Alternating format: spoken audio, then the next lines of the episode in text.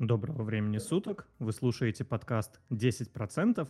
И у нас сегодня, как всегда, немного нестандартный выпуск, так как у нас сегодня пришел гость. Гость, пожалуйста, представься. Всем привет, меня зовут Эрик Розенфельд, я живу в Финляндии. Э, моя э, деятельность это она связана с инвестициями по, по профессии. Я брокер, я работаю с недвижимостью, но последние уже лет 10 я занимаюсь различными формами инвестирования. Об этом рассказываю. Моя страсть это финансовая психология. Вот на эту тему сможем пообщаться. И еще я большой фанат социальных сетей. Кое-чего здесь тоже могу рассказать, поэтому с удовольствием на эту тему тоже поговорю. Воу, а финансовая психология, я на самом деле про это слышу вот сейчас первый раз, что вы этим занимаетесь. А что это из себя представляет? Ну, э, вкратце, эта тема на самом деле длинная. Э, вкратце, э, здесь суть в следующем. Все наши решения человеческие, они изначально рождаются в человеческом мозгу, разумеется.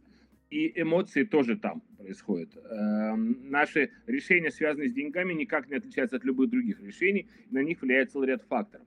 Ну, например, какие-то паттерны из детства. Ну, самый простой пример, допустим, вот у вас в семье, не у вас, у кого-то там, допустим, в семье было там, скажем, с деньгами все в порядке. И вы были младшим сыном и ничего там не жалели и так далее, и так далее. Вы вышли в взрослую жизнь с ощущением, что деньги это легкая штука, они всегда будут. Что есть рядом мама и папа, которые решали все ваши задачи и, и просьбы. С другой стороны, есть человек, который с деньгами было все сложнее. Его родители все время говорили о том, что денег мало, и для этого должен сделать то-то, то-то, то-то. И у него в голове рождаются определенные паттерны, которые влияют впоследствии на его способность и зарабатывать, и э, генерировать деньги и так далее. То есть это как бы детские паттерны, которые э, влияют на будущее поведения и отношения к деньгам. Ну, если этот человек родился, скажем так, в советское время, то, как правило, ему вбили в голову, что богатство это плохо. Вы, ну, вы наверняка этого не помните, но кто, допустим, там 40 плюс, они помнят и эти карикатуры, когда богатый человек исключительно рисовался в виде американского пузатого буржуя с сигарой во рту и с цилиндром на голове. И, соответственно, его э, противоположностью был так сказать, такой рукастый, мускулистый рабочий человек, который, собственно, богатством не отличался, а, был, так сказать, этим самым руками и центром, так сказать, промышленности, которая, в свою очередь, была сердцем экономики, которая, в свою очередь, была сердцем Советского Союза. В общем, э, тут множество, множество каких разных штамп, стандартов и штампов, которые у человека э, возникают с детства. Это как бы одна категория проблем. Вторая категория проблем заключается в том, что мы все имеем разную степень толерантности к риску. И в эмоциях это тоже, в инвестициях это тоже отражается. Ну, опять-таки, очень простой пример – чтобы сейчас глубже не идти. Вы инвестируете. У вас есть три модели поведения, когда ваши ценные бумаги начинают падать. Если вы инвестируете не в ETF, а да, да и, собственно, ETF тоже могут падать. Допустим, вы решили заработать. Решили там в крипту. Может быть, вам ближе, ближе крипто. Вы понадеялись, что она взлетит, а она рухнула. У вас есть три модели поведения. Это тоже вопрос финансовой психологии. Вы можете, а, запаниковать и продавать то, что есть, зафиксировать убыток, полагая, что дальше будет еще хуже, и тем самым действительно потерять деньги. Можете сделать вид, что ничего не происходит, и сказать, ну ладно, сейчас упало, завтра вырастет, не проблема, пошел дальше заниматься своими делами. И третий вариант, э, так называемый высокая толерантность к риску, это э, реакция следующая. Окей, отлично, они упали, а докуплю-ка я еще, больше заработаю. Это вот три модели поведения, которые, собственно, привязаны к финансовой психологии.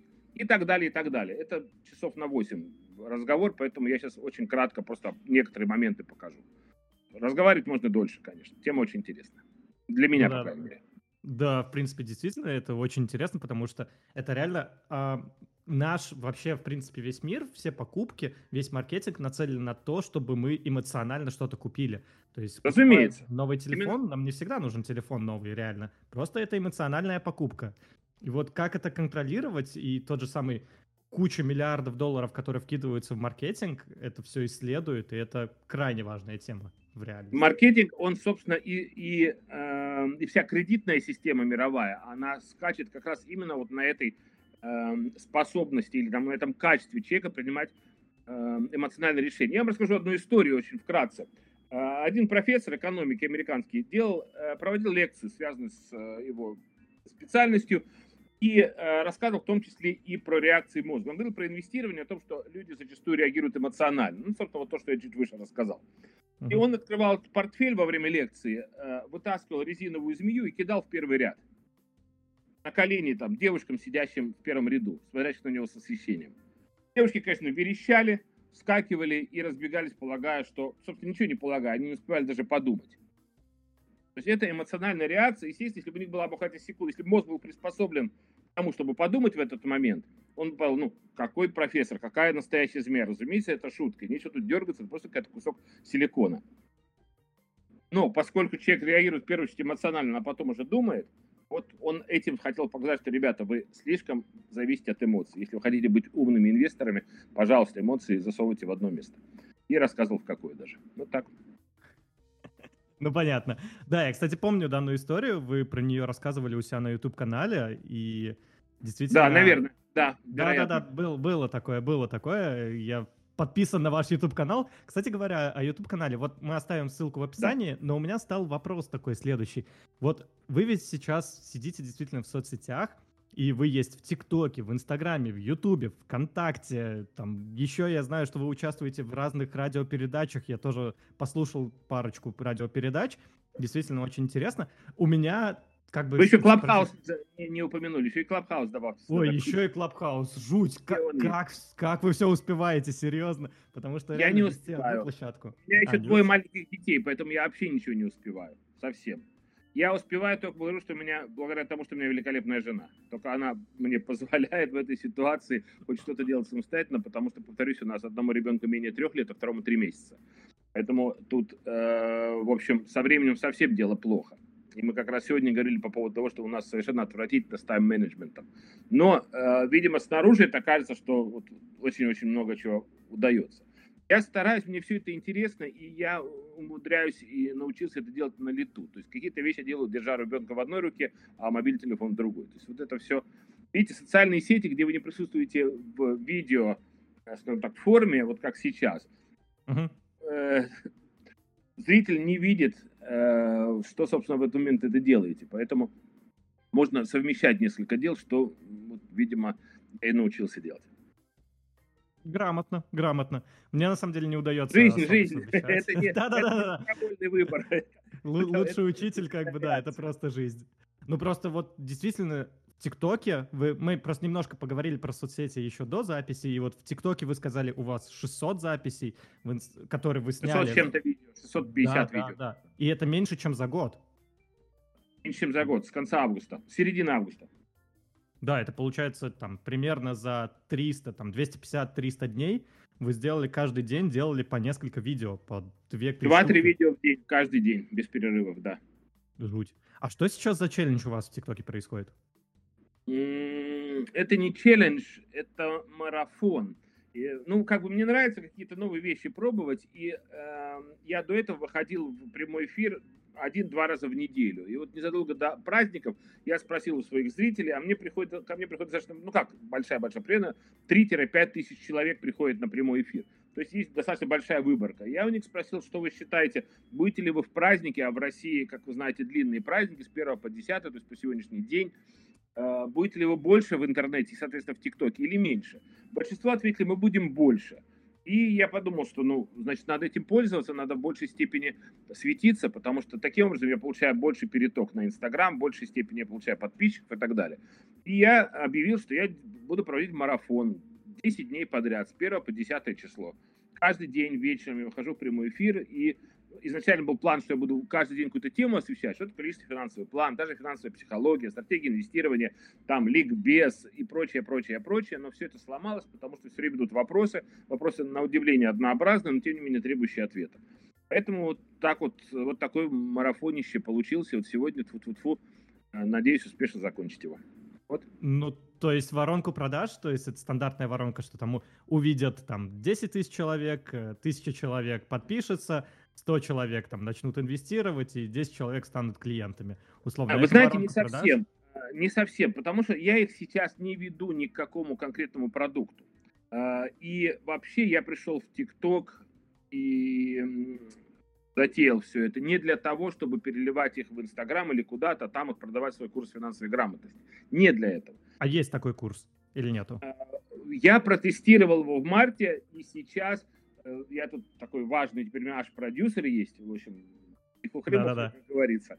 Так вот, эта московская дама считает, что, в общем, все то, что я делаю, это все ерунда, нужно мыслить крупно, но москвичи, они мыслят большими цифрами. Вот, я тоже не против больших цифр, Поэтому, в общем, она сейчас э, готовит, скажем так, программу на большой серьезный курс, долгий и совсем за другие деньги, чем то, что я в марте протестировал. А я просто на даче своего приятеля, есть такой Саша Турлаков, замечательный тиктокер и, и вообще прекрасный парень. Я у него на курсах учился. Э, он меня подтолкнул к тому, что почему ты не делаешь то, что делают другие, менее, существенно менее опытные, по его словам. Вот. А, задача, почему я пришел в ТикТок, эм, мне хочется создать различные альтернативные источники дохода. Это часть моей концепции не о том, что, то есть при инвестициях мы должны диверсифицироваться, но это как бы все понимают. Да, mm-hmm. диверсификация, инвестируем, все понятно. Но не обязательно и не очевидно является тот факт, что диверсификация доходов также важна, не менее важна и даже более важна, чем диверсификация инвестирования.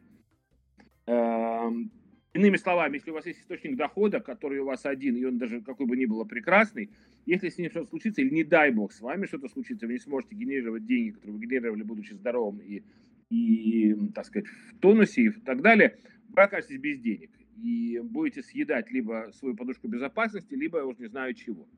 Поэтому, э, хотя мне 56, я все равно также озабочен э, вопросами альтернативных или там дополнительных источников дохода, э, как и наверняка любой другой человек, который это понимает. Поэтому мне интересно создать на ТикТоке площадку, которую смогут монетизировать. На данный момент это еще не работает. Э, ко мне приходили э, несколько человек, желающих рекламировать в своем аккаунте, но я сразу поставил достаточно высокую планку по цене, и все они, эм, не, скажем так, отвалились. Видимо, для них это было слишком дорого. Но я, опять-таки, не хочу это делать за 3 копейки. Если уж делать, то по-крупному.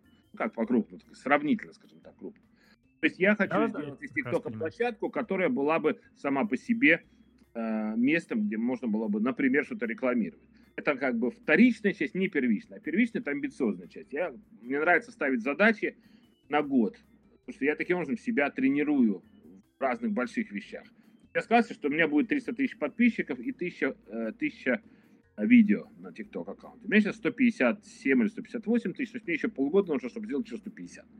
Вот. То есть это моя цель 31 декабря у меня должна быть такая. То есть это там ряд, у меня ряд разных целей, там разного размера и сложности – я их ставлю, потому что для меня это как, ну, как спортсмен должен тренироваться, чтобы вот выполнил, там, поставил задачу, выполнил, поставил задачу, выполнил. Таким образом решаются большие задачи финансовые, в том числе тоже, если ты все время себя тренируешь. Потому что если ты не делаешь маленьких задачек и не выполняешь их, то большие задачи тебе будут не по плечу, как мне кажется. Вот поэтому я делаю тоже.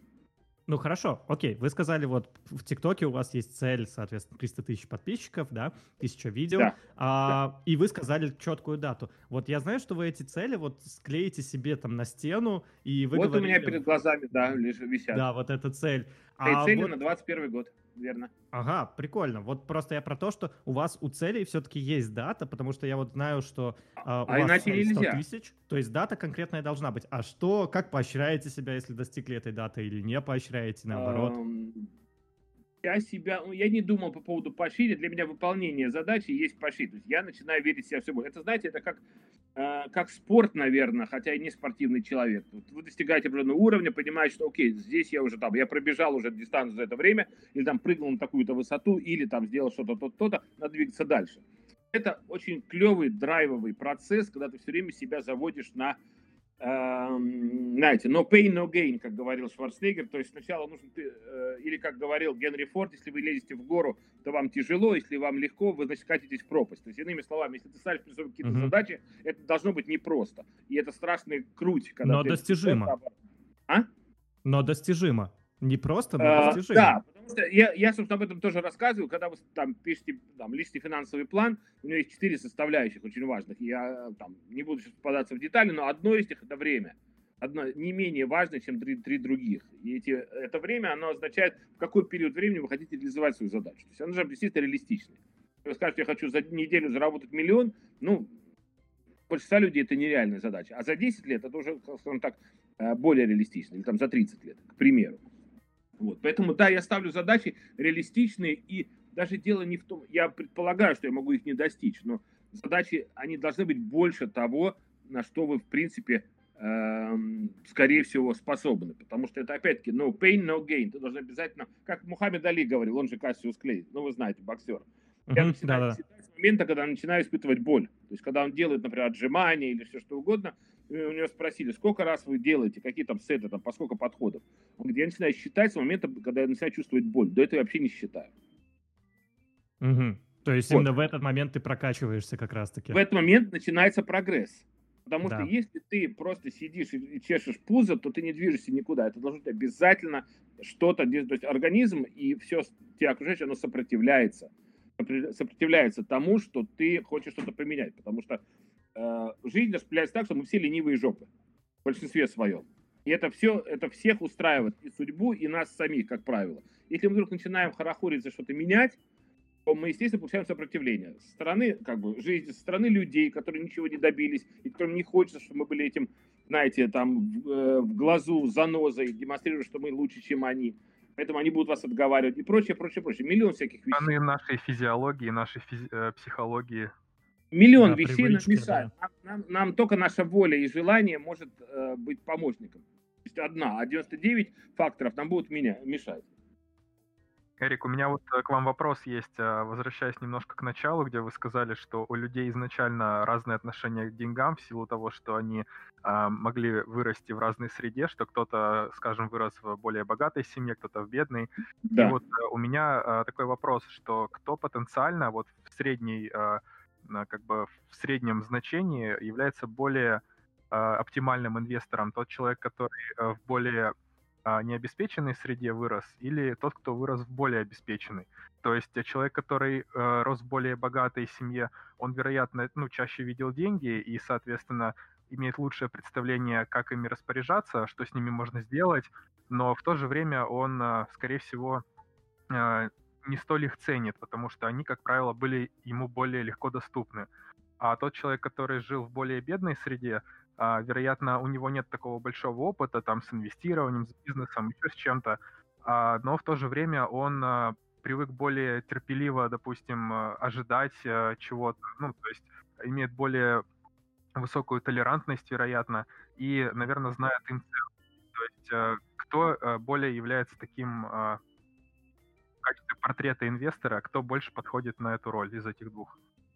Э, спасибо за вопрос. Я прошу прощения, если будет посторонний звук, потому что мой мелкий, которого сложно как-то контролировать, вот пришел и начинает тыркать за всякие мои винтики. И поэтому могут быть Но вы, вы уже говорили, что вы умеете и одновременно два дела делать, так что мы войдем в положение. Да, если, да, да. если я начну сейчас его отпихивать, то начнется, скорее всего, вопль. Так что подождем, он, скорее всего, на все это насмотрится.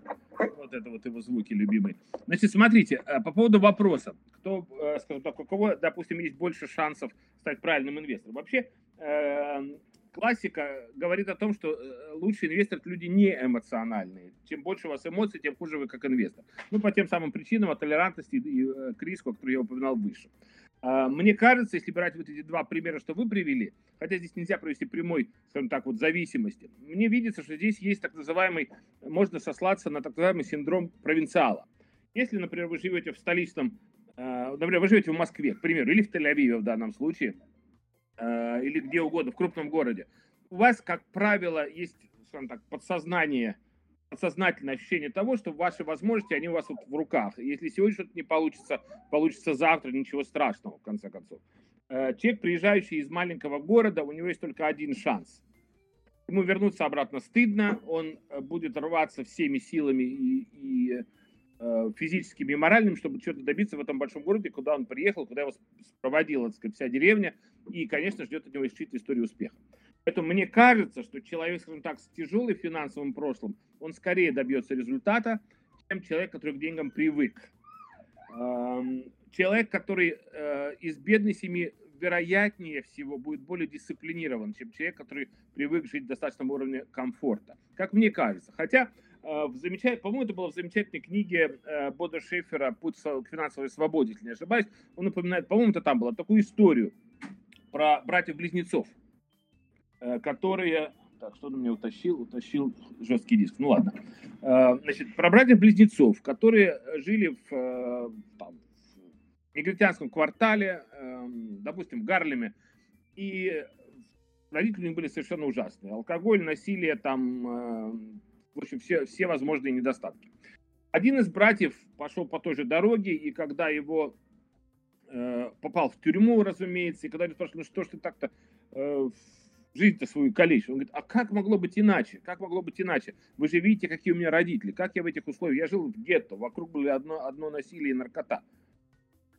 И э, журналисты нашли его брата-близнеца, который жил в совершенно другом штате и абсолютно другой жизнью. И спросили у него, как же, а у него было совершенно в порядке, семья, работа и так далее. И они спросили, а как же вот ваш брат говорит, а у вас совсем другая история. Он говорит, вы понимаете, я видел такой ужас, что я больше не хотел в жизни к нему никакого отношения. Это как, знаете, у родителей алкоголиков дети не обязательно алкоголики. У родителей транжиров не обязательно дети транжиры, и наоборот. Поэтому здесь прямой зависимости такой нет, что если вот вы жили на всем готовеньком в э, семье, то непосредственно вам, так сказать, будет такая-то судьба дарована. А если нет, то и нет. Поэтому прямой зависимости нет. Угу. Окей, понятно.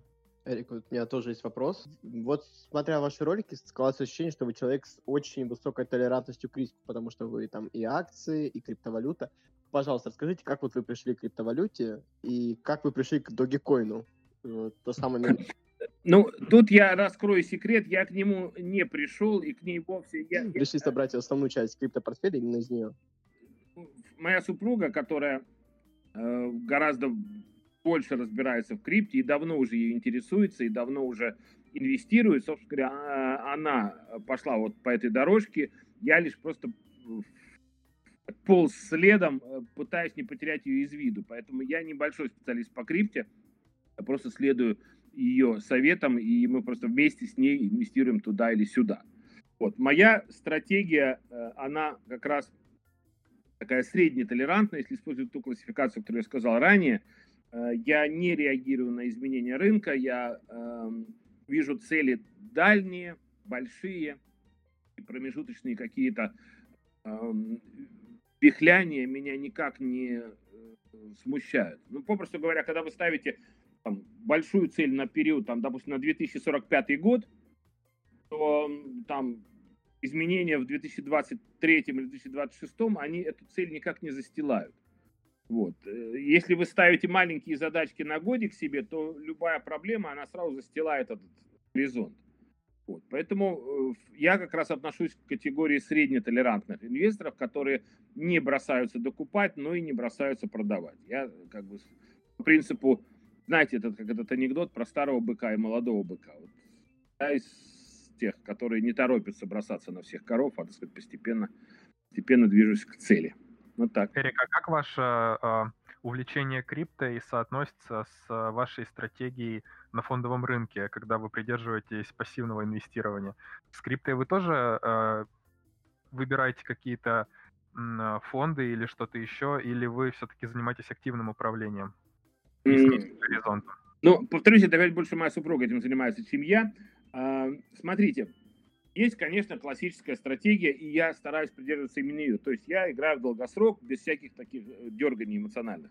Но э, как раз одна из, э, скажем так, тем или составляющих финансовой психологии – это построение э, портфеля, инвестиционного портфеля, исходя из психотипа человека.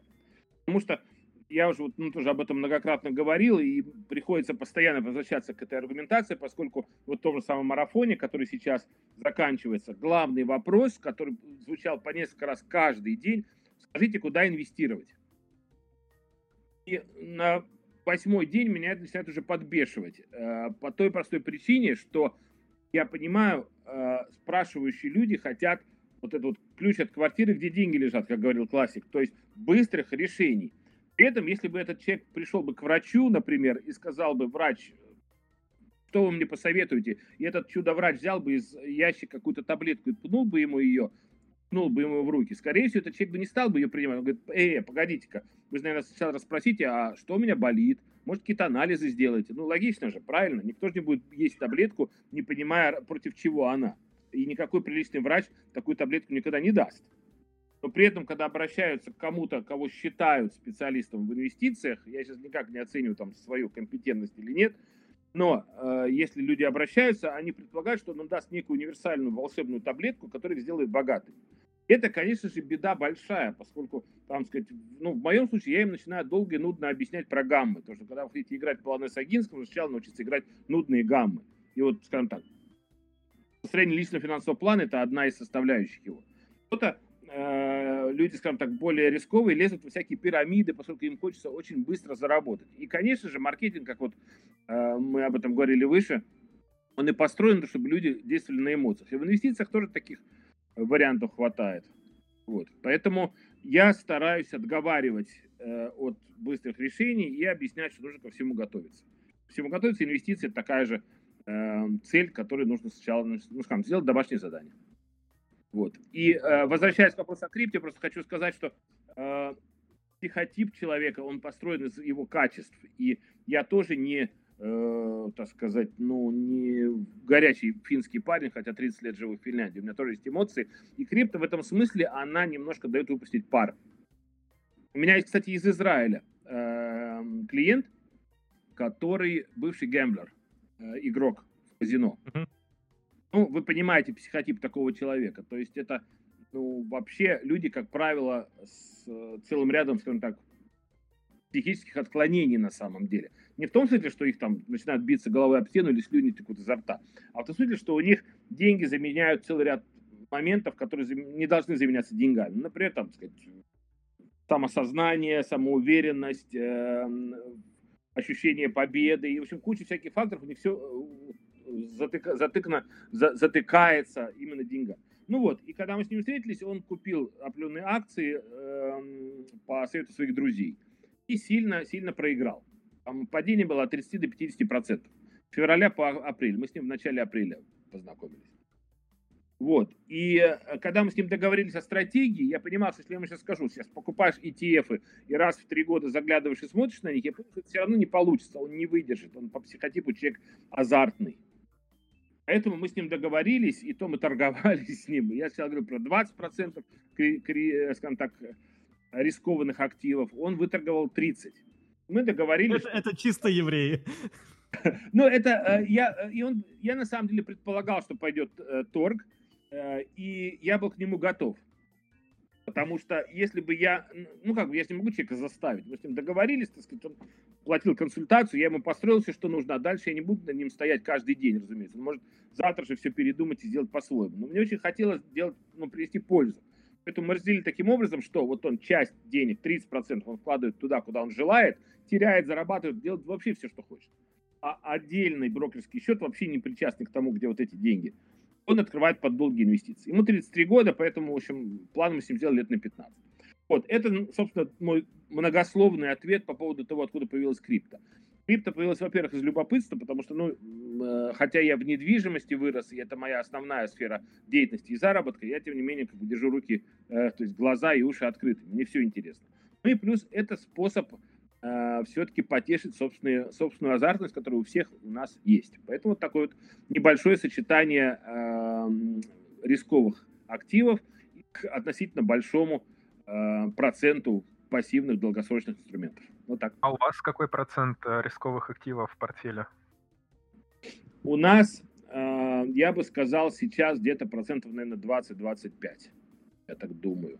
Хотя, судя по тому, что сейчас моя супруга так разумно все вкладывает, у нее все растет как на дрожжах, Эм, то эта доля увеличивается. Но опять-таки мы не вкладываем, вернее, как бы в соотношении того, что мы вкладываем ежемесячно и туда, и туда, пропорция примерно 25%. Вот. Но э, результаты, конечно, у нее совершенно умопомрачительные на данный момент. Когда это все обернется в другую сторону и так далее, я не знаю. В общем, она больше рулит. Да-да-да, мы, мы не пророки, никто не знает, как в итоге пойдет рынок. Никто и... не знает. Как да, говорил Уоррен это... Баффет, э, правду лучше, э, истина лучше видна в зеркало заднего вида. Вот так скажем так. То есть, когда смотришь назад, все очень умные. Но угу. мало кто может, смотря в лобовое стекло, предвидеть, что произойдет завтра. Никто не может.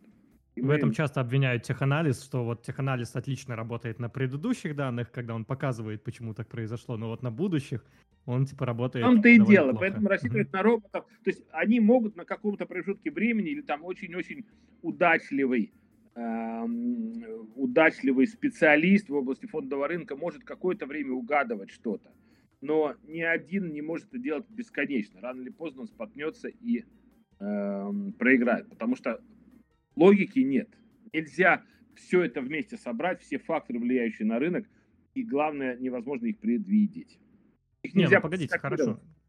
логика ведь есть. То есть, если там компания условно там каждый каждый год э, получает прибыль в два раза больше, чем в предыдущем году, эта компания, вероятнее всего, будет расти, потому что она увеличила свою прибыль. Но ну, а... тут вопрос диверсификации. То есть нельзя, конечно, все яйца класть в одну корзину. Разумеется. И как бы, в принципе, равными долями, либо как, как, как либо угодно еще разделить вот так, чтобы у вас была хорошая диверсификация и тот же самый теханализ, он не работает в 100% случаях ни в коем случае, и даже там mm-hmm. на предыдущих данных, даже на прошлых данных можно увидеть, допустим, рисовалась какая-то фигура, там, не знаю, условный бычий клин, там, либо еще какие-то другие фигуры, и видно, да. что эта фигура не дорисовалась, то есть она пошла в другую сторону. И теханализ, он, как и любой, даже тот же самый фундаментальный анализ, он не показывает будущее, он просто предполагает, что есть вот такая-то вероятность, и можно вот сделать так какую-то ставку, но в любом случае диверсификация наша все, и это действительно и работает и в инвестициях, и, как вы сказали, очень интересную фразу, что с доходами тоже нужно диверсифицироваться. Я на самом деле тоже пытаюсь это сделать. Это обязательно нужно делать. Это вообще первое, с чего нужно начинать на самом деле, потому что э, сейчас кому не лень, все говорят про инвестирование. Э, есть, ну, э, если вы инстаграм блогеров следите, есть такая Саша Митрошина, Александра Митрошина, которая э, проводит инста, э, инста-прожектор. В общем, ну, такая известный блогер, 2,5 миллиона подписчиков и прочее. Вот. Э, я здесь слежу, потому что мне некоторые вещи интересны в том, что она делает. Вот она сейчас э, купила одну акцию Теслы. Ну, вообще, это ни о чем и незачем, но э, э, тем не менее, я сейчас уже сбился с мысли, почему я хотел про нее рассказать. А, по поводу того, что все лезут в инвестиции. Все совершенно, вот, начиная от суперблогеров и заканчивая людьми, никакого отношения к социальным сетям не имеющие, э, все хотят инвестировать. На московской бирже открыто там 11-12 э, миллионов счетов брокерских. При том, что еще э, год назад их не было и половины. То есть рост совершенно гигантский. Но при этом представление об инвестировании, как правило, выглядит таким образом, что купил, э, заработал, э, еще раз что-то сделал, все потерял, плюнул, понял, что инвестиции не для меня и ушел, так сказать, в реальный сектор. Что неправильно. Вот. А уж по поводу того, что иметь несколько источников дохода, думать о том, сейчас, особенно в пандемию, или там в прошлом году, по крайней мере, это было актуально, когда целые сферы бизнеса рушились. Вот это как бы до многих почему-то не доходит. Хотя мне кажется, с этого нужно начинать. Если у вас есть несколько источников дохода, вам гораздо легче и инвестировать более крупными суммами, вы не так не боитесь потерять их, только ну, не те, так эти деньги вы заработаете. Если потеряли работу, если с вами, не дай бог, что-то случилось, эти источники дохода, особенно если они пассивные, они, конечно, спасут вас и ваших близких и так далее. То есть, ну, вот об этом тоже можно было бы говорить, но, к сожалению, э, нынешние все э, специалисты и там эти бесконечные курсы по инвестициям, они, как правило, э, ведут себя как тот самый доктор, который всем раздает одну и ту же таблетку.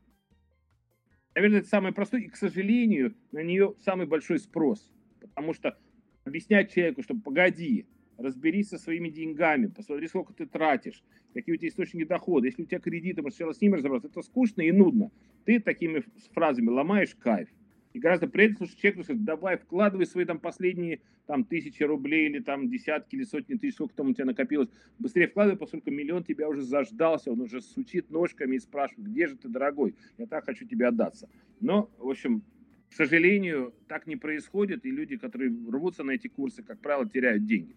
Но, к сожалению, человеческая э, потребность, тот самая, кстати, финансовая психология здесь тоже срабатывает. Эмоциональность вот здесь и сейчас – она, к сожалению, неисправима у людей, у, больш... у большинства людей. Угу. Всегда требуется время на построение чего-то большего. А вот у меня такой вопрос. Окей, вы говорите про диверсификацию доходов, но если мы возьмем простого гражданина, там, парниша, 20 лет, он отучился в универе, он да. идет на работу. Вот как ему диверси... диверсифицировать свои доходы? Потому что вот, окей, у него будет доход с работы, но, блин, сделать вот, втор... пойти на вторую работу — как бы можно, но жить тоже ведь надо когда-то. И вот как, какие вообще есть пути, что ли, диверсификации? То есть я понимаю, что это, опять же, нету золотой пилюли, но, может, есть какой-то маленький простой ответ? Я сомневаюсь, что он есть, но есть, тем не менее. Есть, есть, есть, есть, конечно. Ну, э, в, в первую очередь и в главную очередь, любые наши действия, они э, вызываются, скажем так, или они базируются на цели. То есть если мы идем, не знаю, там, гулять с девчонками в бар или сидим в компьютере вечером, и то, и другое имеет определенный смысл. Сам по себе процесс не всегда он уж так важен. Важно, там, человек хочет там, с кем-то познакомиться, или там, да, встретиться с друзьями, или он хочет заработать денег. К сожалению, это, как правило, взаимоисключающие модели поведения, но я думаю, что это вполне можно совмещать. Я вам сейчас приведу простой пример. У меня есть несколько помощников, людей, которые мне помогают с Ютубом, которые мне помогают с, монтажем, монтажом видео и прочее, прочее, прочее. Они, э, я думаю, что они в промежутке по возрасту от 20 до 25 лет. Несколько, трое человек. Uh-huh. Э, все они, как я понимаю, э, правда, один, у одного уже ребенок, второй встречается с девушкой. Э, один живет в Оренбурге, второй живет где-то тоже в районе Урала. И они занимаются работой, которая не требует очень больших знаний. Они не, она не требует там каких-то дизайнерских удивительных способностей. Но это техническая работа, которую я могу делать сам, но которую я не хочу делать сам, потому что мне нужно время. У меня со временем совсем беда и я за это плачу деньги.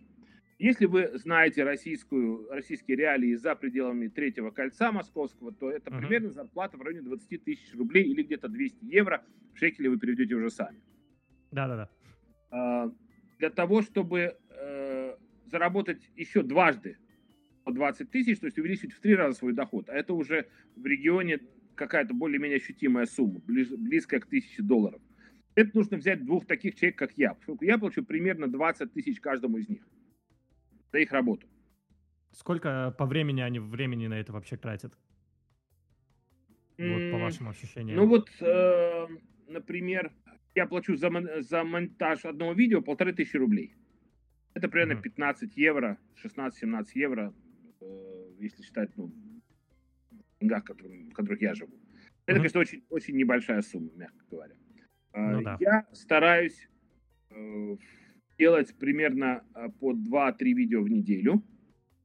Не всегда получается, но в среднем, ну, допустим, 10 видео. Это уже 15 тысяч. Плюс еще обложки. За обложки я плачу, я сразу плачу по 10 обложек, 2,5 тысячи рублей. То есть где-то 10-20 обложек. То есть примерно около 20 тысяч он получает. Это, это человек, который занимается монтажом и э, деланием обложек. Ну, в случае обложек, да, ему требуется знание фотошопа, но, повторюсь, это не... Э, это, это стильно, все хорошо, но, в общем-то и целом, этому можно научиться. Это не высшая математика. Второй ну, принципе, человек да. занимается тем, что он закачивает мои видео, он делает тайминг, то есть он записывает э, э, вре, время каждой темы, которую я освещаю, это помогает Google распри, расп, распознавать мое видео лучше и продвигать рекомендации. Он, он делает мне контент-план, он делает еще ряд вещей, я плачу ему базовую зарплату в 10 тысяч рублей, это примерно 110 евро, и плюс еще сдельщину по количеству видео, которые он обработал, и там еще субтитры и так далее. То есть это примерно тоже 20. Вот. На самом деле, вот у нас, я просто тоже думал найти вот а, людей, которые будут мне помогать, потому что на текущий момент там статьи какие-то, там договоры, еще что-то, там монтаж, этим все занимаюсь я. А, принципе, вот ребята мне помогают, а, они тоже договариваются о различных там созвонах, встречах и всем вот, чем мы занимаемся. Вот. Да. Но все равно я вот думаю найти помощь, поэтому, ребята, если вы хотите поучаствовать, возможно, в монтаже, возможно, в написании текстов, то пишите мне в личку, я оставлю контакты в описании и, может быть, поработаем вместе. Вот такая Разумно. нативная реклама. да. Разумно, самом... потому что это время, время и э, тут как бы win-win ситуация, то есть, угу. э, ну так сказать, тут нечего кокетничать. Мое время, очевидно, стоит дороже. И это понятно всем, и в том числе и тем, кто мне помогает. Их устраивают наши условия, мы их оговорили, им все окей. И, соответственно, я, у меня освобождается время для вещей более, скажем так, которые я не могу делегировать. Плюс я еще uh-huh. сейчас беру человека, который будет помогать мне с текстами в Телеграме и так далее. То есть я расширяю команду, которая позволит мне, собственно, в этих всех социальных сетях, которых вы упоминали в начале нашей встречи, э, более-менее активно присутствовать. То есть это надо, да, видимо, сказать еще, что это я делаю не один, а какие-то вот целый ряд э, рутинных работ мне помогают совершенно замечательные ребята, и я им за это дико благодарен. Да, потому что я тоже про это думал, надо уметь тоже передавать работу другим людям, просто Uh, у меня опыт немножко неудачный в этом плане, когда вот передаешь иногда работу, и часто ты дольше объясняешь, что нужно сделать, нежели сам это сделаешь. Вот с этим, это стандартная такая проблема, с ней нужно бороться. И вот у меня есть как положительный опыт именно вот на работе, когда работал там, соответственно, uh, архитектором, тем лидом, не суть важно. Вот тогда диверсифицировал, да. зад... ой, диверсифицировал, делегировал задачу без проблем. Вот э, в реальной жизни я, когда своими проектами занимался, вот успешного делегирования полностью не получалось, но надо, надо пытаться. То есть я понимаю, что по-другому масштабироваться, конечно же, никак нельзя. То есть в любом случае расширение один все не потянешь. Это совершенно точно. И тут нужно, это искусство компромисса, конечно, потому что uh-huh. если вы э, убеждены, и как правило работодатель убежден, что он лучший исполнитель всего, что возможно, ну, нужно, нужно все-таки признать, что придется идти на некие компромиссы. Один в один вы свою копию никогда не получите человек будет по-другому писать, по-другому что-то понимать, какие-то у него будут свои инициативы, не обязательно хуже, чем то, что вы бы предложили и так далее. В общем, это нормально, это вопрос управления командой, которая э, любо, на любом, э, в любом бизнесе на определенном этапе возникает. Люди, которые делают все сами, они, как правило, загибаются. Ну да, есть такое. Эрик, рассматривая ваш контент, складывается ощущение, что вы не только хороший инвестор, но еще и порядочный семьянин и муж. А вот хороший вопрос, вот после того, как вы рассказывали, как вы пришли в криптовалюту с помощью жены, вот расскажите, как удачно жениться и считается ли измена диверсификацией? А, я женат четвертый раз, поэтому не знаю, насколько я диверсифицирован. Вы просто не клали яйца в одну картину, да? Или... Ну, я не многоженец. Было переносным. Но, э, смотрите, сложный, сложный вопрос. Я не знаю. Эм, я скажу, что есть, видимо, есть какие-то моменты в жизни, которые невозможно никак э, ускорить или изменить. Знаете, как беременность продолжается 9 месяцев, и все равно никуда не деться от этого. Такие определенные, определенные э, изменения человека и, соответственно, встреча с тем, кто вот на этом этапе вашего состояния изменений вам максимально подходит, и мало того, кому вы подходите, поскольку это всегда игра в, в, в обе стороны – вот это ну, может занимать определенное время. Кому-то э, удается с лету попасть в точку, кто-то просто строит свою жизнь так, что ах, есть что есть, а лучше никогда, скорее всего, не будет. Лучше иметь то, что есть в руках, и не пытаться. Но мне кажется, это неправильно. То есть разводиться нужно, если не складывается. Это нормально. Держать отношения только потому, что люди что-то скажут. И даже ради детей неправильно. Дети должны видеть любовь, а не количественное присутствие папы. Одна штука, мама одна штука. Вот, поэтому, э, когда это складывается, то прекрасно. Еще я понял, конечно, за все эти годы, что это всегда работа. То есть клево прийти в отношения и сказать, я вот такой, но уже звени, вот я другим не буду.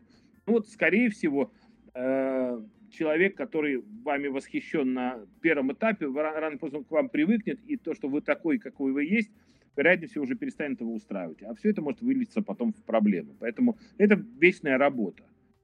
Вот если работа смущает, то лучше вообще не жениться.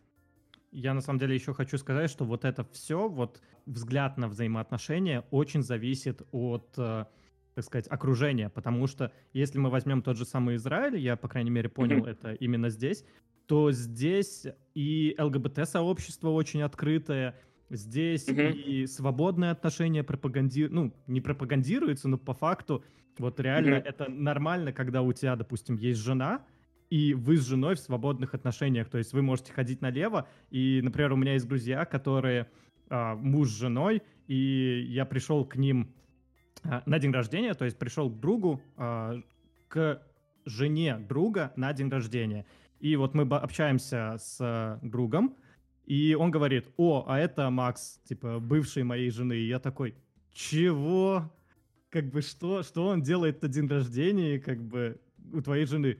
А он такой, да он нормально, он классный парень, пойдем познакомлю. Я такой, да я, ну, я на тот момент был знаком с ним, вот, но для меня это был шоком. И оказывается, тут вообще ситуация следующая, что э, жена привела как бы Макса, познакомила с мужем и сказала, ну вот, как бы нормальный парниша, дай аппрув, не аппрув, то есть одобри, не одобри. И муж сам там одобряет, не одобряет. То же самое действует с его стороны. Он может привести девочку, спросить у жены, а, что думаешь про эту девочку, нравится тебе, не нравится, можно я с ней буду спать.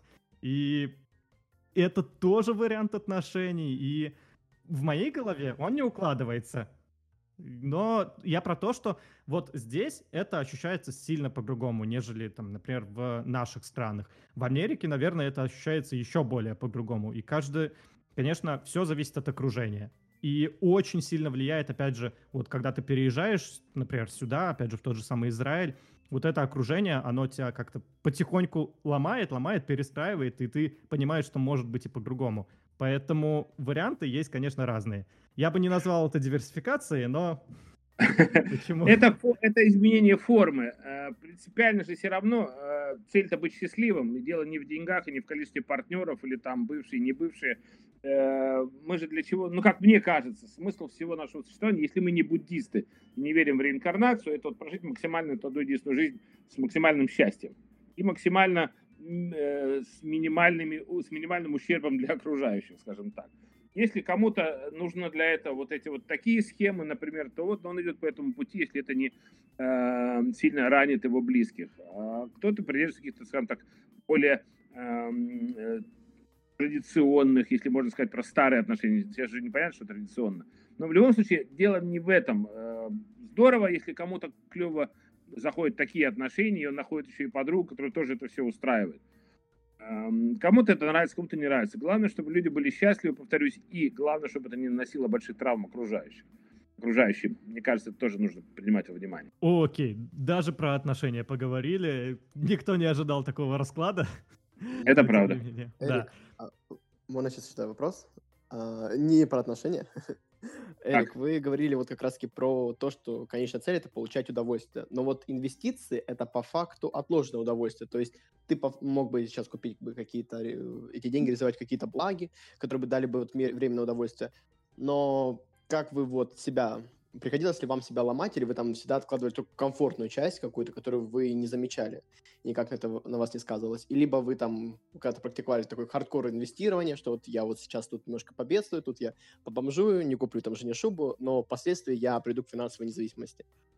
Нет, э, я так не делал. Знаете, есть такое движение, э, э, как называется, FIRE, Financial Independence и так далее, и так далее. Ранний, ранний выход на пенсию и прочее, когда люди живут вообще в дикой, дикой ограничительной э, матрице своих расходов, то есть расходы, расходов нет, 70% дохода откладывается, реинвестируется для того, чтобы в 40 лет выйти на э, свободную, скажем так, дорогу и не работать более, но за, поскольку уже 20 лет до этого отказывались совершенно во всем, э, то скорее всего перестроиться э, будет сложно, и человек и дальше будет жить той же жизнью. Возможно, ему ее достаточно, возможно, хлеб и вода – это то, что ему нужно для счастья. Это, мы все, все разные. Но я не, не отношусь к таким вещам, к таким к людям совершенно.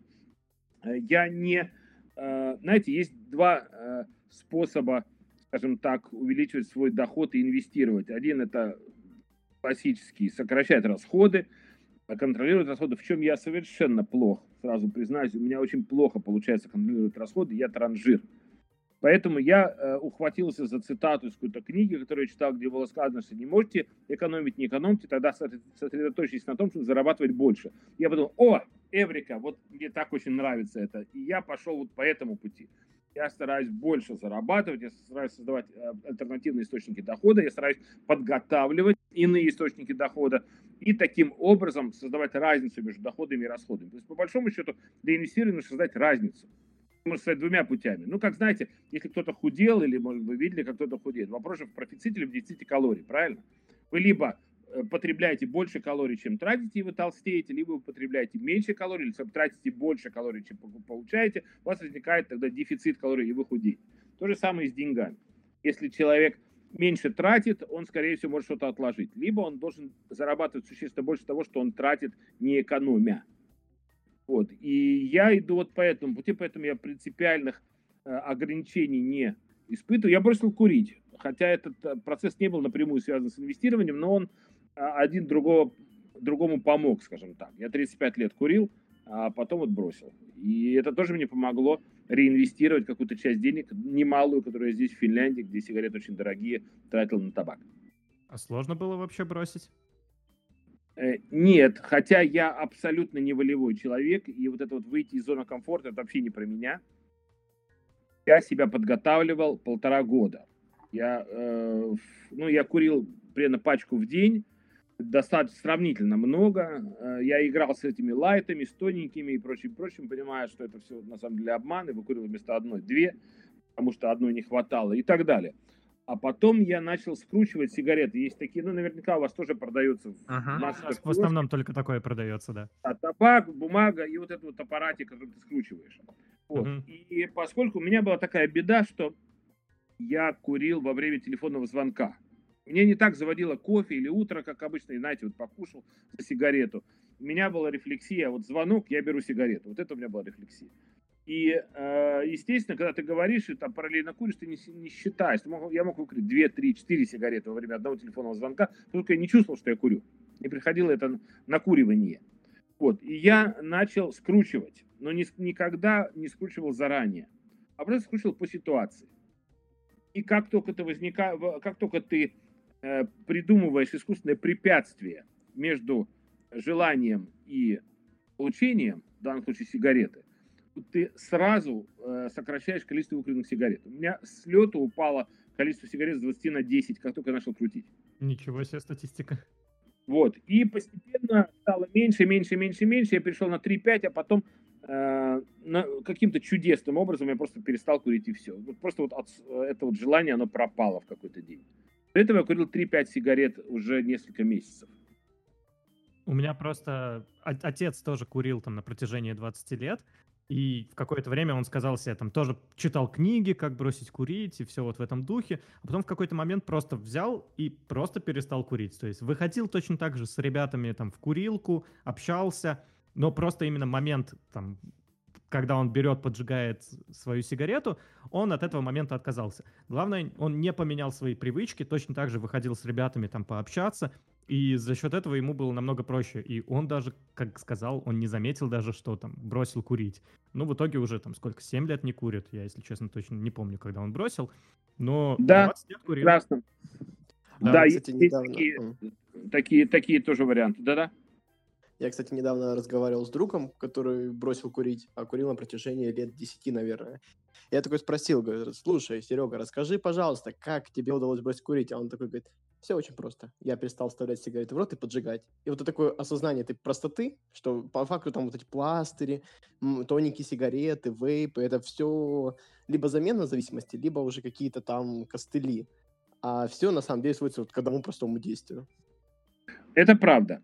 Э, я когда пытался анализировать, почему я курю, я понимал, что потребность в никотине э, это примерно 10% от того, что я выкуриваю. То есть из 10 сигарет выкуренных мной лишь одна была, потому что мне реально хотелось в легких э, почувствовать этот дым.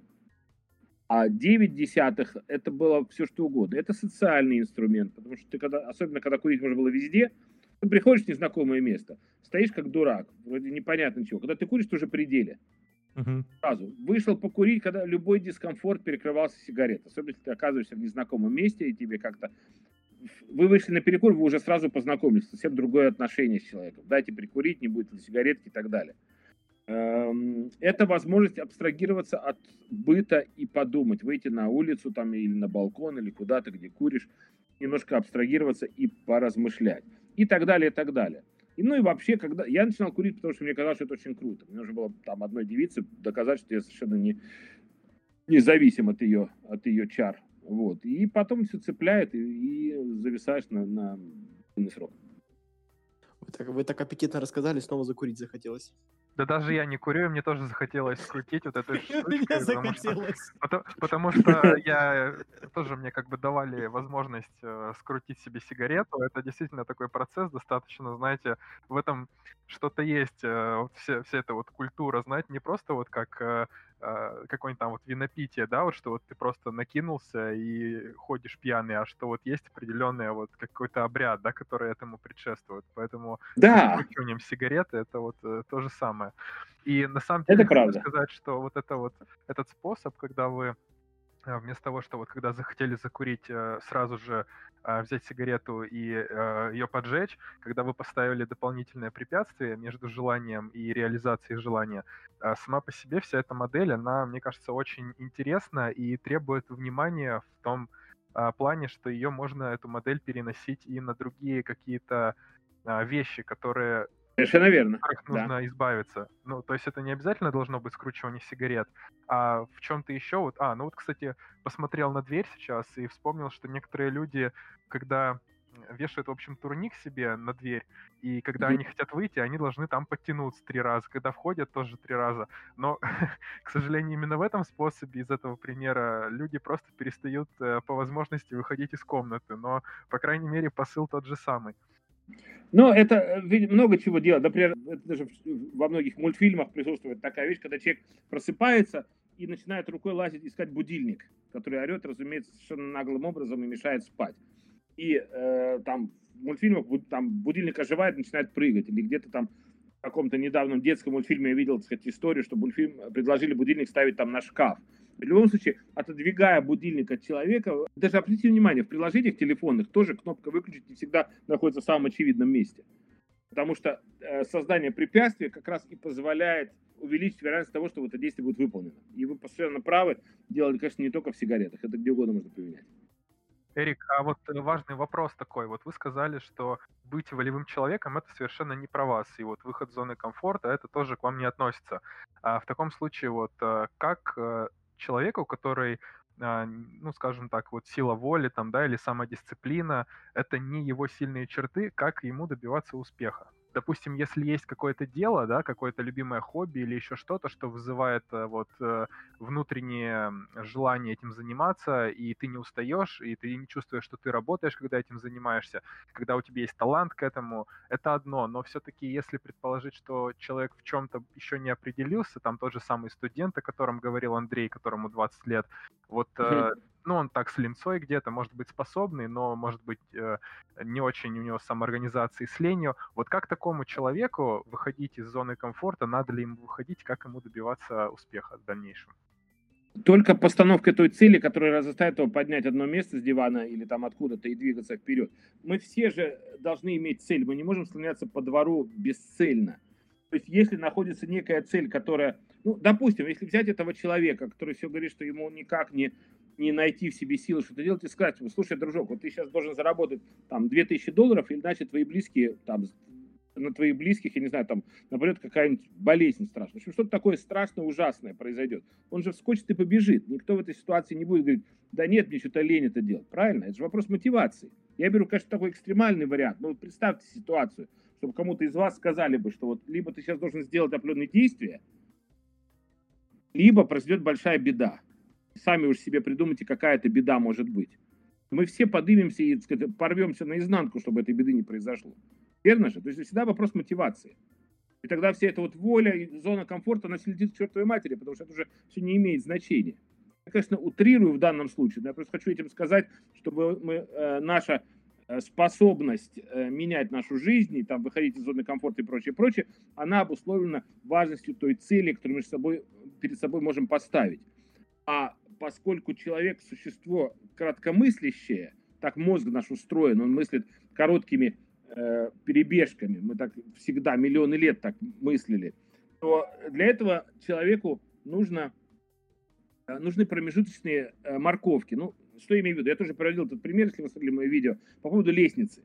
Если у нас да. есть лестница, которая, допустим, там ведет, не знаю, к точке Б, на второй этаж, если эта лестница сделана таким образом, что ступеньки находятся на расстоянии метра друг от друга, то, может быть, кому-то это и просто, мне, человеку не очень спортивному и грузному, это была бы тяжелая задача забраться туда, к этой цели добраться. Правильно? Э, поэтому я, скорее всего, сломался бы и махнул бы на это рукой. Но если ступеньки находятся на нормальном расстоянии, я буду каждой ступенькой себя как бы награждать тем, что я при, при, э, приближаюсь к своей цели. То же самое и здесь. Если у человека есть некая цель, которая заставляет его э, все-таки поднять одно место с дивана или там поменять свою жизнь и начинать зарабатывать, допустим, деньги, то э, если эта цель правильно поставлена, она обязательно включает в себя под цели. Эти под цели все время его ревордят, они все время ему, э, его призуют за то, что он сделал маленький шажок в сторону той самой большой цели. Вот, поэтому мой ответ человеку, который хотел бы что-то изменить, э, ему нужны цели. И когда начинаешь в этом направлении двигаться, это я уже по своему опыту говорю, ты начинаешь столько кайфовать от того, что ты такой крутой, что этих целей добиваешься, это что-то зависимое, понимаете, такое, потому что когда ты понимаешь, что ты раз и ты управляешь процессом, это же ведь на самом деле очень большая психологическая проблема для огромного количества людей, особенно живущих в России. Это убеждение в том, что они ни на что не влияют. На все влияют там, я не знаю, бюрократия, Путин, э, я не знаю, американцы, евреи, кто угодно. Всегда найдется кто-то, кто виноват но ни в коем случае не ты, который не может подойти к зеркалу, взглянуть и сказать, что я унылая Г и, и ничего не, не хочу и не готов менять.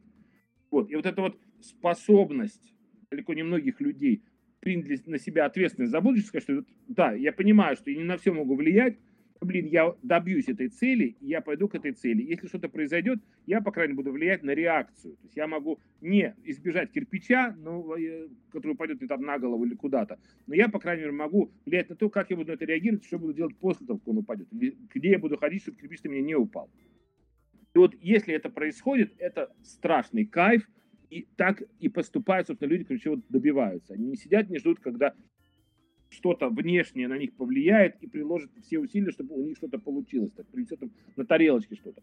Которые говорят, блин, да я вообще все могу. Я сделаю план на 30 лет вперед, потому что я собираюсь жить до 120 лет. И кто мне скажет, что я не доживу? Да пошли ты вы все к чертовой матери, я все сделал, что сам хочу. Я определяю. Вот это дикий кайф, дикий адреналин, и мне он очень нравится. Мне кажется, что если человек таким же будет строить свою жизнь, у него все получится. Я в этом абсолютно убежден. Эрик, вот у меня такой вопрос. Вот вы очень часто говорите про инвестиции в недвижимость, но я вот заходил на ваш сайт, и там действительно инвестиции в недвижимость, но они какие-то, так сказать, нестандартные, что ли. Можете рассказать вообще, что за инвестиция в зарубежную недвижимость и вот о чем речь? Да, а, у меня есть специфика э, тех проектов, с которыми я работаю, э, точнее два фактора.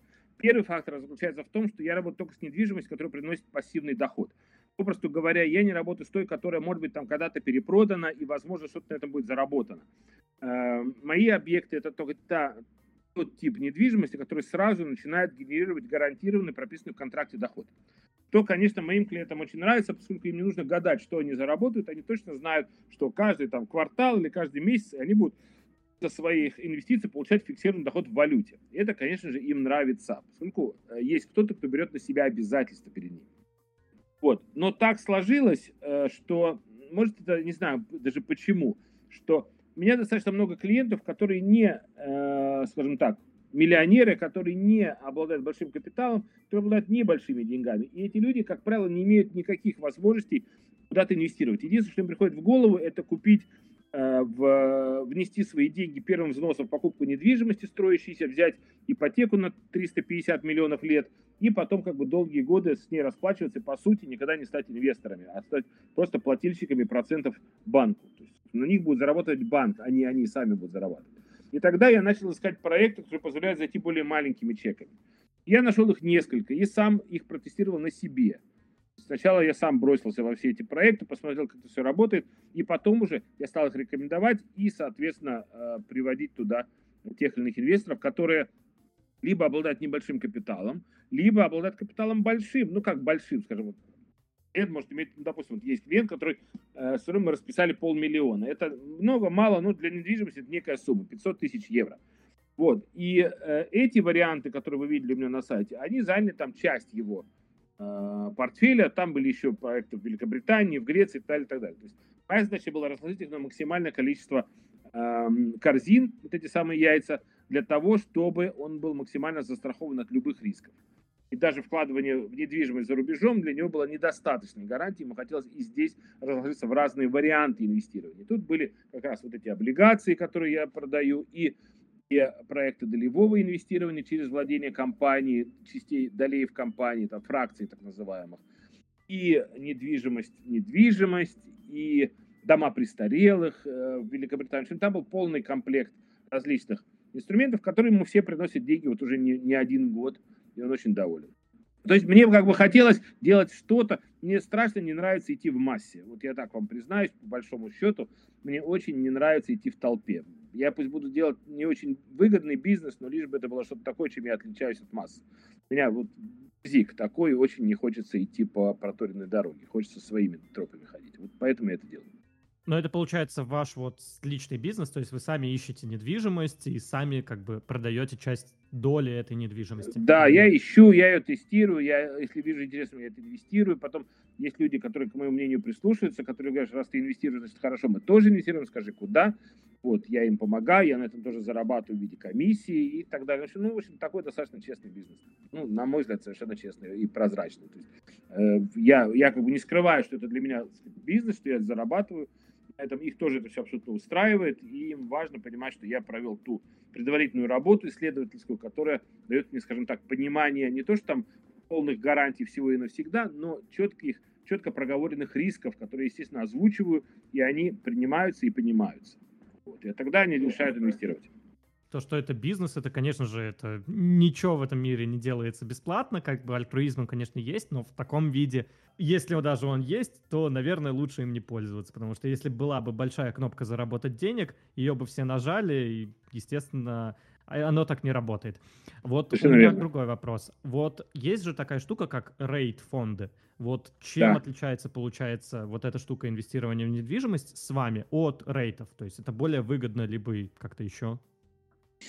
Рейты – это биржевой инструмент, как вы знаете, это фонды недвижимости. И uh-huh. они в большей степени развиты в Америке, чем в других странах. Хотя сейчас рейты уже есть и в Китае, и в целом ряде европейских стран тоже. Но американцы как бы в этом смысле проходцы, и большинство их там. А, рейты сравнительно низкодоходные инструменты и тоже имеют свои плюсы и минусы. Видите ли, когда компания, по-моему, 85 или 90 процентов рейта обязана выплачивать своим инвесторам от дохода. Таким образом, э, это обязательство, э, иначе не были бы рейтами. Таким образом, э, денег для развития у компании практически не остается, что достаточно сильно влияет и на доходность, и на низкие темпы развития этого фонда. Поэтому я пробовал кое-какие рейты немножечко, но в результате пришел к тому, что вот те облигации немецкие, которые у меня на сайте в том числе упомянуты, мне э, привиделись более правильным бизнесом, потому что, во-первых, это понятная мне недвижимость, я ее могу потрогать. Э, я могу, я ездил неоднократно и трогал эту недвижимость, я понимаю, кто эти люди, которые управляют ею, что это за бизнес, этот редевелопмент, которым, на котором они зарабатывают, на который они используют мои деньги, куда мои деньги идут, кто, чьими руками они тратятся и каким образом генерируется доход и так далее. Мне вот эта вся цепочка настолько понятна, что Э, я не мог себе отказать в удовольствии туда инвестировать, потому что ну, я не могу э, написать, не знаю, Тому Куку и сказать там, как у тебя там в Apple дела, какие планы, расскажи. А тут я знаю лично людей, которые принимают решения, и я с ними на связи, и мне приятно, что я могу на это как-то, если не влиять, то, по крайней мере, быть в курсе реальной ситуации. Вот, поэтому это не биржевые инструменты, но, собственно, я не вижу этого ничего плохого. Не обязательно инвестировать исключительно через биржу. Я на всякий случай, кстати, вот хочу две вещи сказать. Да, вот рейты, они, как правило, выплачивают там, 90% в виде дивидендов. То есть 90% своего дохода просто выплачивают да. каждый месяц в виде дивидендов. И хочется сказать, что я в России видел рейд, да, который создавался, вот мы новый рейд, инвестируете в нас. Но на самом деле это была полная ерунда, и, по сути, это они собирали деньги, и потом этот фонд как бы исчезал. Поэтому всегда очень внимательно смотрите, куда инвестируете свои деньги. Такой лохотрон в России сейчас тоже есть. И Совершенно если верно. это рейд, то это, это не обязательно считается, что это надежно, потому что действительно... Я, я просто не помню название, не помню... Это было где-то полгода назад я видел такой рейд, который вроде бы собирается, вроде бы там создается, а, но... Со складскими помещениями, если не ошибаюсь, да? А, что-то подобное, я не помню, что там было, честно. Ну, как бы, как всегда, да. красивый сайт, красивая картинка, но да. в реальности просто переведите нас, нам деньги и как бы никакого договора, просто переведите главные деньги. Вот, и это, конечно, не так делается, и, конечно, заботьтесь о своих финансах, вы их должны оберегать, как писалось в книге «Самый богатый человек в Вавилоне». Это точно. Да. А у меня еще такой вопрос. Это вот, наверное, ваша любимая тема в последнее время. Пенсии не будет. Вот вы про это очень часто рассказываете и в последних да. своих видео, и на радио я слышал выпуски с этим. Можете кратко рассказать, что вы под этим подразумеваете? И вот у меня с этим следующие вопросы будут. Да, э, конечно, несколько такая провокационная фраза, и скорее всего, в ближайшие там десятилетия государства будут платить некие деньги пенсионерам, но если у вас, вам 20 с чем-то лет и вас пенсия ожидает через 40 лет, скорее всего, в вашем случае эта фраза уже будет иметь именно прямое значение, как она звучит. Почему это происходит, я тоже объясняю в этом видео, и э, мы знаем, это не проблема конкретно там России или какой-то страны, на которую, собственно, эти видео в первую очередь э, ну, как бы ориентированы. Это проблема всего мира, мир стареет, количество людей, которые пожилые, э, их становится все больше, молодых становится все меньше, рабочих, которые несут э, груз создания капитала для пенсии становится все меньше, и, соответственно, денег в пенсионных фондах также становится меньше. А, мало того, сама по себе система, когда человек э, платит некий фонд, который сразу же эти деньги использует для других людей, которые в данный момент являются на пенсии, и потом как-то э, строит свою работу, исходя из того, что в будущем кто-то будет туда платить, неизвестно сколько, но вам тоже должно что-то от этого перепасть, она сама по себе нездоровая. Гораздо правильнее было бы приучать сначала людей к тому, что они должны сами отвечать за свое будущее. Вообще эта привычка рассчитывать на государство, она, она пагубна, она неправильная. Э, и, к сожалению, в результате, когда мы видим нищих людей или там людей с тремя там, монетками, которые ищут на что купить этот, знаете, лапшу быстрого приготовления, это все последствия именно вот этой не сколько пенсионной системы, сколько неподготовленности людей к тому, что впоследствии придется ориентироваться только на себя, и что государство их тащить на себе не будет. Я считаю, это огромнейшей проблемой, и эта проблема не локальная, это проблема всего мира, может быть, только африканские страны, где молодежи много, там, или Турция, где тоже молодого населения много, не попадают в этот э, в эти жернова проблемы, но для Европы, наверное, для Израиля, не знаю про Израиль в этом смысле, и для... Тут одна из лучших медицин, поэтому, да, тут долго живут. Вот, да, и еще один фактор, тоже спасибо, что напомнили, хотя он весьма печальный, то, что мы живем дольше, чем наше государство изначально считали. То есть, когда человек живет, если там 70 лет и предполагается, что он там 15 будет получать пенсию, это одна история. Если он живет 90 лет, соответственно, у государства должно быть денег платить ему еще 20 лет пенсию. Если это все смасштабировать до э, количества пенсионеров, то получаются совершенно гигантские цифры. И э, экономика должна быть так построена, чтобы эти цифры откуда-то брались. А браться они могут только от тех, кто работает, будут работать в тот момент. То есть через 20 лет родится кто-то, кто будет к моменту вашей пенсии, если вам сейчас, допустим, 20 с чем-то лет, в вашем возрасте. И вот он, будет ли он работать, не будет ли он работать, что он будет зарабатывать и сколько из этих денег будет приходить вам, этого мы не знаем. И если кому-то нравится, э, имея возможность сейчас самому сформировать свое будущее, сделать вид, что это все фигня, и как бы сам потом в будущем разберемся, но это как бы недолговидно, недальновидно и на самом деле достаточно глупо. Почему не попробовать, как бы ситуация не сложилась, если мы хотя бы на, на грамм допускаем ту ситуацию, что э, с деньгами будут сложности.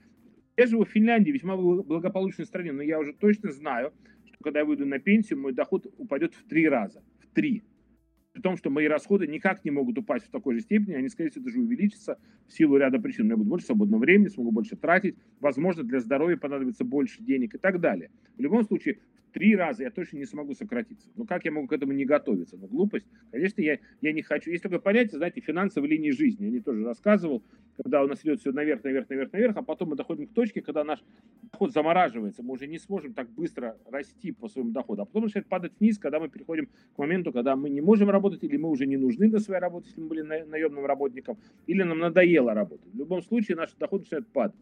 В этой ситуации, если у нас нет пассивного дохода, нет капитала, который генерирует этот пассивный доход, мы оказываемся в ситуации, когда мы сидим либо на шее у своих детей, либо на шее у государства, либо сводим концы с концами еле-еле. Ну кому это унижение нужно? Почему об этом не подумать заранее?